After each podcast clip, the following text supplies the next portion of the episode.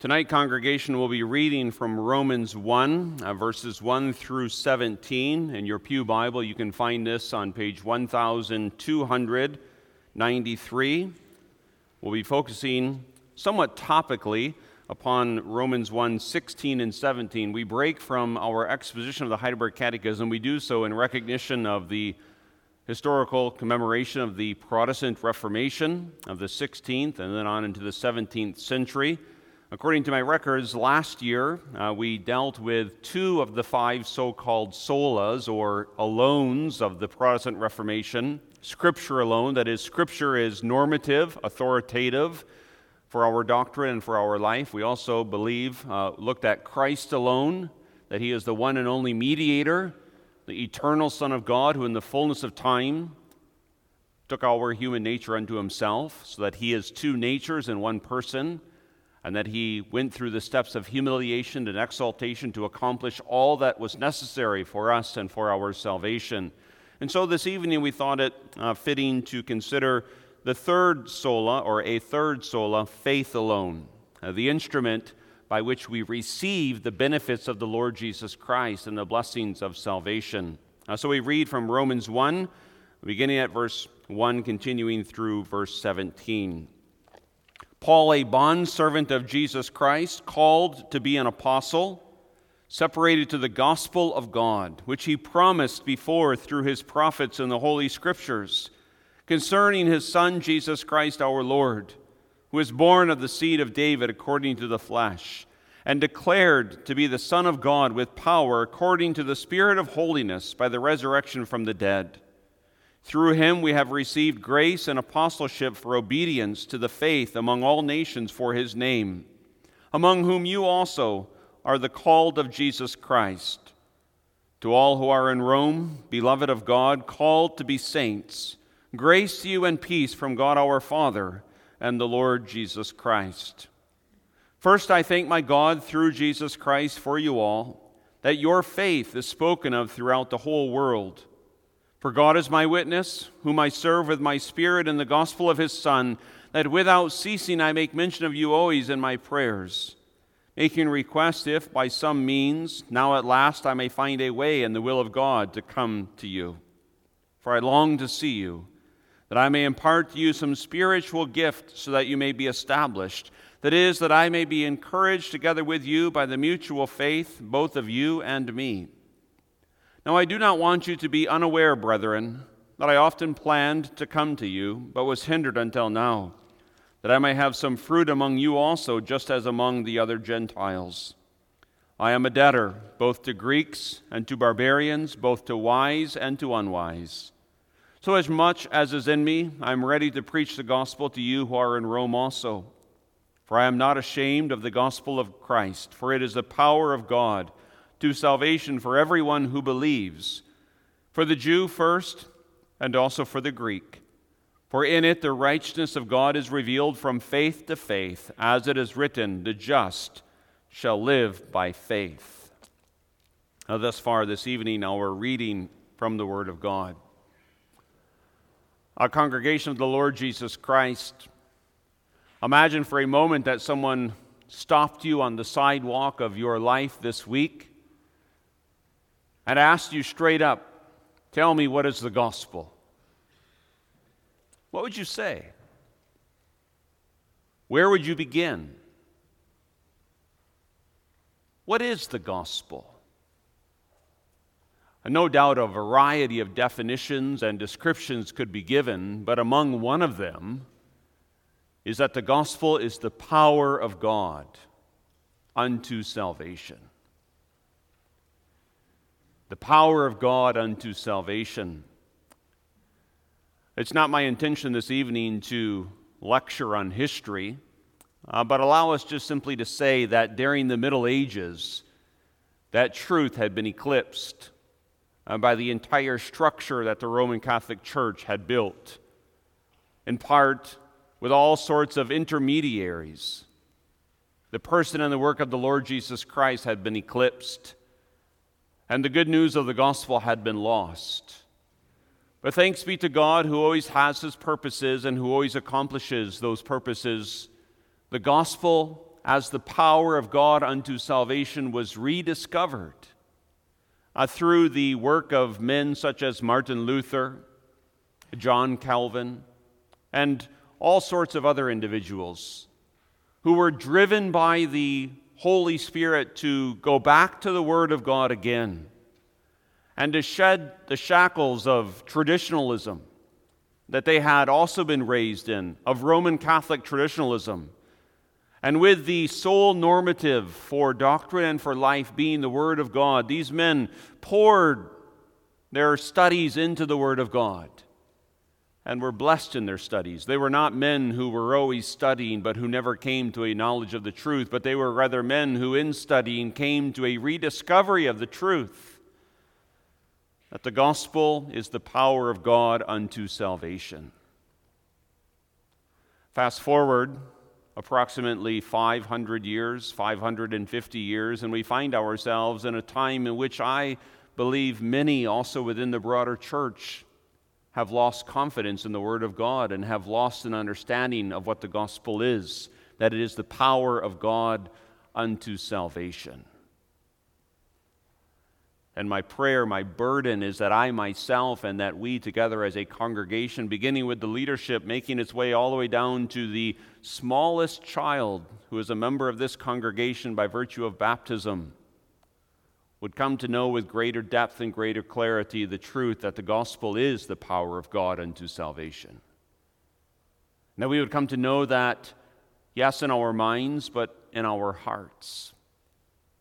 That we would come to know that the gospel is the power of God unto salvation, and that that knowledge would then produce within us a fervor and a zeal and a sense of excitement that might even become contagious within our communities. So much so that individuals might perhaps observe and say, Something has happened, a reformation. Because we identify ourselves as Reformed Church, and uh, even the high school or elementary school grammarians will note that Reformed is in the past tense. But we don't want to give the impression, and I think sometimes we have this impression that reformed is just something in the past, that we are reformed because of something that our forefathers did. Now, that is true, but that's not all of the truth. The Reformed forefathers emphasized that the church must always be reforming in the present tense. And there's a very real danger that we, so to speak, rest on the couch of presumption and maybe even pull at the lapels of our suit jackets and say, Yes, we are reformed. And lose the understanding that because we are reformed, we need to always be reforming. Reforming according to what? Reforming according to the Word of God in our personal lives, in our family lives, and in our congregational lives. And one of the key aspects to always being reforming is to understand the nature of faith, what it is, also its importance. And that's what we want to try with God's help to consider this evening. Faith alone. As we do so, we'll unpack this theme by noticing, first of all, the importance of faith, and then, secondly, the nature of faith, and then, thirdly, the benefit of faith. So, faith alone, its importance, its nature, and its benefit. And we begin looking somewhat specifically at the text before us, but then, as we mentioned in the introduction, we'll branch out to a more topical consideration of faith. So, the importance of faith, if we look, for example, in Romans 1, uh, verse 17, a text that was used in God's providence powerfully in the life of Martin Luther and, and many, many other reformers. The Apostle Paul states there in verse 16, For I am not ashamed of the gospel of Christ, for it is the power of God to salvation for everyone who believes. So the importance of faith is seen in relation to the power of God to salvation. But notice what Paul says. And perhaps you remember that we chose this text for our inaugural sermon a big year ago. The Apostle Paul was convinced that the gospel, the good news, especially of who Jesus Christ is and what he has done, was the power of God to salvation for everyone who believes. Now, sometimes we think the Apostle Paul, at least perhaps we're tempted to think that he was somewhat of a simpleton, that he was uh, a one beat band. He only had one message. He went from town to town, city to city, synagogue to synagogue, preaching station to preaching station, and his one sermon was This is who Jesus Christ is. He is the Messiah. He fulfills the Old Testament prophecies. Now, therefore, repent and believe. And that is the essence of his apostolic preaching, but the Apostle Paul was not a simpleton. He was well educated. He had studied underneath the premier instructor of Judaism, Gamaliel. He knew the times in which he lived. He would have been able, if he had so chosen, to interact with the intellectuals on their own ground, to go toe to toe, so to speak with the philosophers of his day. But he purposefully chose not to. And why? It wasn't because he was unable to go toe to toe with the philosophers of his day. It wasn't because he was un- unable, on the other hand, to give 10 lists of practical tips to make your Mondays through Wednesdays easier. He could have done that also. But he purposefully chose to focus upon the gospel, the good news, because he understood it was the power of God unto salvation. And sadly, many a church, I believe, is distracted. Distracted away from a simple proclamation of the gospel. And they fall into one of two ditches Perhaps the one ditch being the attempt to be culturally relevant uh, to the academias of the day. To have some street credit, so to speak, when it comes to philosophy, when it comes to the deep things, when it comes to the ponderings that fill up the individuals who spend their times studying but never coming to a knowledge of the truth. The ditch on the other side of the road that many fall into is the ditch of practicality. And many a person comes with an itching ear and says, Just give me something practical. And what exactly do they mean by that? Give me something that I can apply to the practice of my everyday life. Some band aid fix it uh, to the mess that I find myself in. But the Apostle Paul steered clear of both ditches. And he said, When I come, I'm going to come with a simple message the message of the gospel, the good news of Jesus Christ, of his incarnation, of his death, of his burial, of his resurrection, of his ascension, of the fact that he sits on the right hand and that he comes to judge the living and the dead. And notice that this is the mystery of God. So, if the philosophers want some deep mystery, the Apostle Paul could have said, Here is the deepest mystery that God was incarnate. And if an individual wants something practical for their life, I ask what is more practical than the power of God unto salvation? What is more practical than a solid understanding of how a person can be right with God and have peace with God and have peace within their conscience? What is more practical than to know how your sins can be forgiven and how you can receive the blessing of life forevermore? And see, the spotlight will be shown onto the instrument of faith when we understand that it is the sole, the only exclusive instrument by which we come to benefit from the power of God to salvation because it is only this gospel that brings salvation from the guilt of sin and the power of sin. And all of humanity's problems, all of life's conundrums, in one way or another, are drawn back to the ultimate source of our sin. Now, that is not the same, please don't misunderstand me. That is not the same as saying that you have a bad Tuesday because of some particular sin you committed on a Monday. But gener- generally speaking, the misery that we so often are forced to bemoan in life is the result of living in a fallen world. And what is the antidote? What is the remedy for life in a fallen world? It's the good news, the gospel, the good news of what God has done in and through the Lord Jesus Christ. But you see, that good news, while it is universally proclaimed to any and all who hear,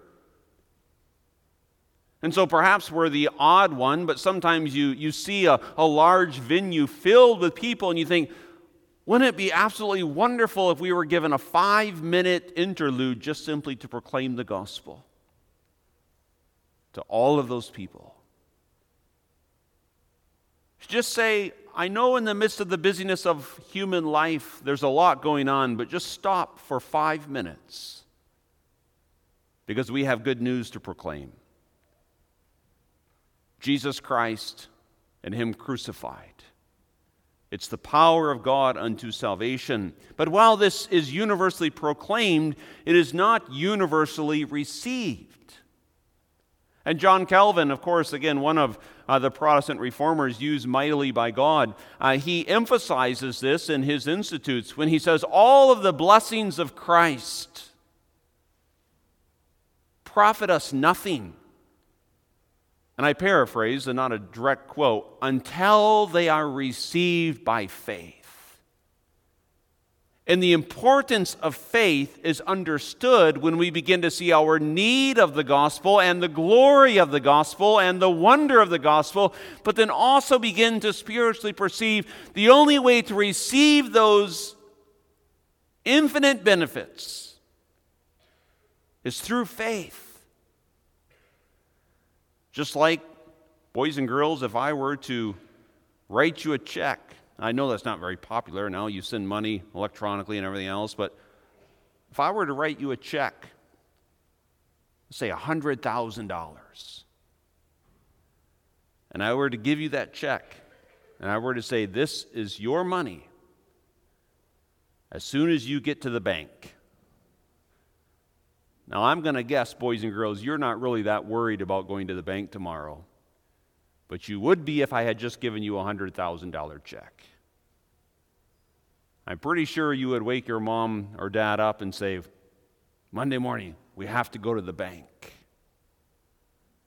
So, so many people just pass by without hardly a thought about the importance of faith until the Spirit illuminates their mind and their heart, and they begin to understand this is the only way to receive the benefits of Christ, which I so desperately need. The importance of faith is that it is the only instrument, the only way to receive the gospel of salvation. It's the only way to be saved. And here again, I haven't had the opportunity. Maybe sometime I will have the opportunity to go on a cruise ship, so I'm just speaking hypothetically. But I imagine if you are going on a cruise, especially now that some of the pandemic regulations are lifted, and you go to experience an enjoyable time, and you, you get on your cruise ship and you begin to look around and, and see what types of amenities they have, I would guess, unless perhaps you are somewhat fearful, I would guess you don't really look very carefully at the life preservers. If you get a pamphlet of a cruise line, I don't think they put it on the front page. We have the best life preservers in the industry. But if a ship begins to sink, oh, then the importance of the life preservers becomes clearly evident. And so it is with faith. Many a person sails along the course of their lives thinking everything is just absolutely fine. No need to consider faith. That's impractical.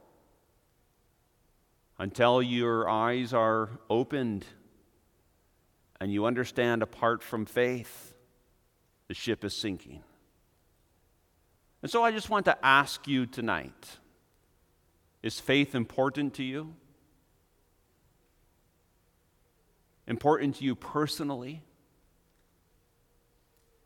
If it is important, then indeed it's something that we want to know all about. And that brings us into our second point the nature of faith. And time again hastens on. Allow us just simply to say, and we, we borrow the structure that is summarized in our Heidelberg Catechism when it asks what is true faith. True faith has at least these two aspects in it a knowledge and a confidence in the gospel, a knowledge of the good news. Faith is not only a knowledge, but it is a knowledge. It's more than just knowledge, but it, it includes a certain knowledge, a, a certainty. And I want to emphasize that, especially to the young people, because you are living in a time in which doubt is celebrated, uncertainty is congratulated. You know, in a former day, if a person was to stand and with some sense of confidence say, I know this to be absolutely true, there would have been a sense of appeal about that. Now the appeal is if a person stands and says, I know nothing, and I'm absolutely certain that I know nothing. Oh, how the masses of the young people clap their hands, at least figuratively speaking. And they say, Now here is an enlightened soul that we can listen to and follow. It's a lie. Faith is not doubt, not uncertainty, not ignorance, but a certain knowledge of objective realities as those objective realities are revealed to us in the Word of God, especially concerning the person and the work of Jesus Christ. And so some may complain and say, well, doctrinal teaching is cold and it's boring and it's not relevant. Well, if it is cold and boring, uh, that's the fault of the one teaching or preaching that doctrine, or perhaps the hearer whose ears are stopped to the things of God. Because the wonder of the incarnation, the eternal Son of God in the fullness of time taking our human nature into himself, is not cold nor boring, nor is it impractical. These things we must know. What was the great question that Jesus presented to his disciples, especially to Simon Peter? Who do you say that I am? And that question comes to all of us. Who do you say that Jesus Christ is? Is he just a good moral teacher? A cultural influencer of his day? Or is he something more? With certainty, we say he is certainly something more.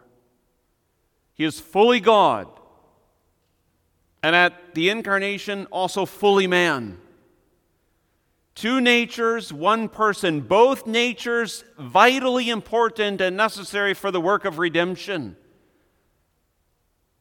So that the human nature can bear upon its shoulders as a mediator the curse of God against sin and that the divine nature might sustain the human nature, empowering the human nature to proclaim triumphantly at the end of the sufferings on the cross, it is finished.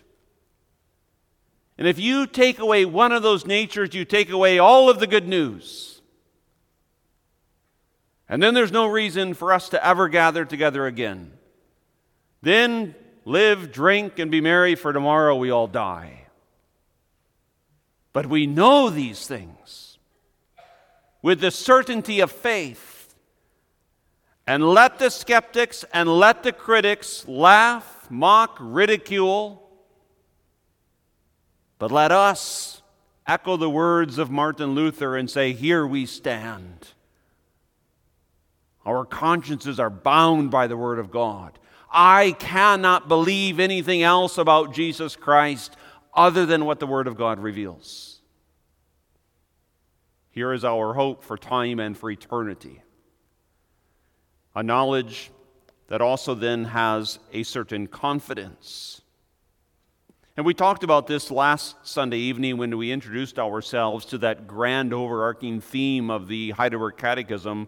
What is your only comfort? And that word is not just a, a plush pillow, you know, that you might find comfort for a weary body. That word is strength, fortitude, confidence. Now, the reality is that oftentimes we are plagued with spiritual weakness. Hebrews talks about this, doesn't it? The hands that hang down and the knees that grow feeble and weak, like an exhausted person, maybe after a full day of physical labor, maybe after a grueling workout uh, in the gym underneath the exercise equipment, maybe just under the stress of life. We know what it is to have feeble knees and hands that hang down, but we also know what it is to have that spiritually. But even in the midst of that experience, those doubts, those anxieties, which Martin Luther also had, and this is the paradox of the Christian life. Martin Luther could stand with an Elijah like moment and say, Here I stand. I can do no other, so help me God. But then he could also fall into severe bouts of spiritual depression, like Elijah running, running in front of the chariot, and then when confronted with the wrath of Jezebel, running to the desert, saying, It is enough. I just want to die. But the paradox of the Christian faith is that even in those times of spiritual fatigue, the soul of faith still beats on. Here is my confidence in the gospel, in the power of God unto salvation. And I don't have a perfect understanding of why there are seasons, seasons of doubt, seasons of weariness. But isn't part of the reason because those seasons are the seasons in which we are drawn to rest upon the power of God most exclusively? When we are reminded in a powerful way that we don't have any power. It's at that moment when we echo most clearly the note that the Apostle Paul tunes us to sing We don't have any power but God has all the power. The power of God unto salvation. I want to ask you tonight a most practical question Do you have spiritual confidence? Do you have spiritual confidence that is derived from Christ alone? These five solas we mentioned, they're all interconnected. The person who is committed to the authority of the Word of God alone is the person who understands the exclusivity of Christ as mediator alone, is the person who then lives by faith alone. Tonight, I want to call you lovingly, pastorally, to examine yourself. The Apostle Paul also gave that command examine yourselves, whether you be in the faith. Are you in the faith? Notice that I didn't ask, Are you in the church pew? I didn't ask, Are you in the church roll? And that's not to neglect the importance of those things, but that's not automatically a correlation to Are you in the faith? Personally, you yourself, do you live by faith? Do you have a knowledge of who the triune God is, and especially the person and work of Jesus Christ? And do you have confidence in the work that He has done alone? If so, then you know something of the nature of faith and the importance of faith. But if not, if not, if you don't have faith, all of the benefits of Christ are not yet yours.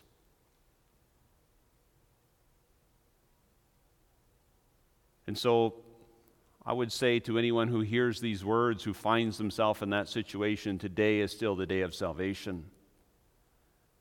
So I can tell you today believe on the Lord Jesus Christ and you will be saved no matter who you are old, young, rich, poor. In the biblical words here, Jew, Gentile.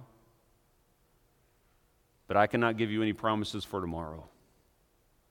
That's not to scare anyone. That's not some type of emotional, manipulative statement. It's just simple, a biblical truth. Today is the day of salvation, so today, if you hear his voice, do not harden your hearts, but believe on the Lord Jesus Christ. Because that alone brings the benefit of faith, and our third point, and the benefit of faith, the power of God unto salvation. This salvation includes the imputation of righteousness, and this salvation is the way of life. The studies of Martin Luther brought him to know two truths most experientially. What do I mean when I use that word experientially? He, in his very person, knew two truths most powerfully. He knew that God was a righteous God. And he knew that he, that is himself, Martin Luther, not only had sinned, he knew that, but he went even deeper and he knew he was a sinner. And the experiential awareness of those two realities drove him to exhaust all of the avenues that the Roman Catholic Church presented as means to find peace with God. He exhausted them. He did everything that the church told him to do. And it granted him no peace. It just increased his fear and his dread of God. He said at one point, Love God, how can I love a God who would damn me? But then he came to the study of the scripture text that is before us, and he came to understand that the gospel is the power of God to salvation, for in it the righteousness of God is revealed. And he came to understand that this righteousness of God was an imputed righteousness. It was not a righteousness that he himself, Martin Luther, had to produce or attain. He came to be freed from the burden, the soul drowning burden of works righteousness, of moralism. And, and, this false teaching, this dangerous, dreadful error, always tries to squeeze back into the church. Continually, it tries to get in so that there's this idea well, if only we do this, if only we do that, if only we try a little harder, if only we do a little bit better, then we'll be right with God. My dear hearer, you can never do enough. You can never try hard enough to ever obtain peace with God. But the good news of the gospel is that you don't have to. Because the righteousness of God is an imputed righteousness. That is, it is a credited righteousness that has been obtained by the work of the Lord Jesus Christ. And you ask for something practical, here's something practical double imputation. You say, well, that phrase just completely lost me. That's okay. I'll explain the phrase as simply as I know how. My sin transferred onto the person of Jesus Christ. Jesus Christ, perfect obedience, transferred onto me. So that God, now as the judge in his righteous holiness, looks upon me and sees no sin and sees perfect righteousness because of that double transfer and therefore says, because of that double transfer received by faith in Jesus Christ, justified in full, perfect conformity to the law. And what better message could there be for a person whose spiritually speaking knees are weak and hands are hanging down? Justified right with God. I've quoted it many, many a times, and I think I've given the backstory to why the verse is so powerful in my mind. Romans 5, verse 1 comes to my mind again and again and again. Now, all of Scripture is inspired and profitable. But Romans 5, verse 1 really summarizes the gospel of justification by faith in a most powerful statement. Therefore, having been justified by faith, we have peace with God through our Lord Jesus Christ. That's the benefit. Why is faith so important? Because it is the only way in which a person is right with God. And that's why it is the way of life. What do I mean by the way of life? Faith is not something that you just have once, not just some experience at a Bible camp in your teenage years, not just something that you profess once upon the conclusion of catechism class. Faith is the daily activity of the Christian. The just, they live from faith to faith, daily, continually. They're born spiritually with the exercise of faith. They live their earthly pilgrimage, as Hebrews 11 speaks of, looking forward to things that the eyes cannot see. And what is the only way to die? With the exercise of faith. Holding on firmly with a knowledge and a confidence to who Jesus Christ is and what he has done. And so, congregation, let us also never be ashamed of the gospel. Let us never be ashamed to be Christ focused, Christocentric. Let us never be ashamed of identifying man's great plight, his sin and his sinfulness. Let us never be ashamed of proclaiming God as he truly is in all of his glorious attributes, and let us never be ashamed of holding fast to the gospel by the simple exercise of faith. Amen. Our Heavenly Father, we thank you for the gift of salvation. Uh, we humbly ask that you would give us a renewed appreciation for the work of you in and through the Lord Jesus Christ. And may we also have renewed understanding and renewed appreciation for the instrument of faith alone as the instrument by which we receive all of the benefits of your Son, our Savior, Jesus Christ. And we ask, Lord, that through tonight's exercises that our faith might be increased and might be strengthened. Lord, we pray too that as your word has gone forth, that it would not return unto you void. And so, with a holy zeal, Father, would you use your word to bring maybe just one individual to the initial exercise of repentance and faith? Uh, but if it is your will, may it be more than just one. Uh, we cast our bread upon the waters, and now we wait. And we pray that your powerful working would bring about the result of an increase in the church of the Lord Jesus Christ. To your name's honor we pray. Amen. For our song of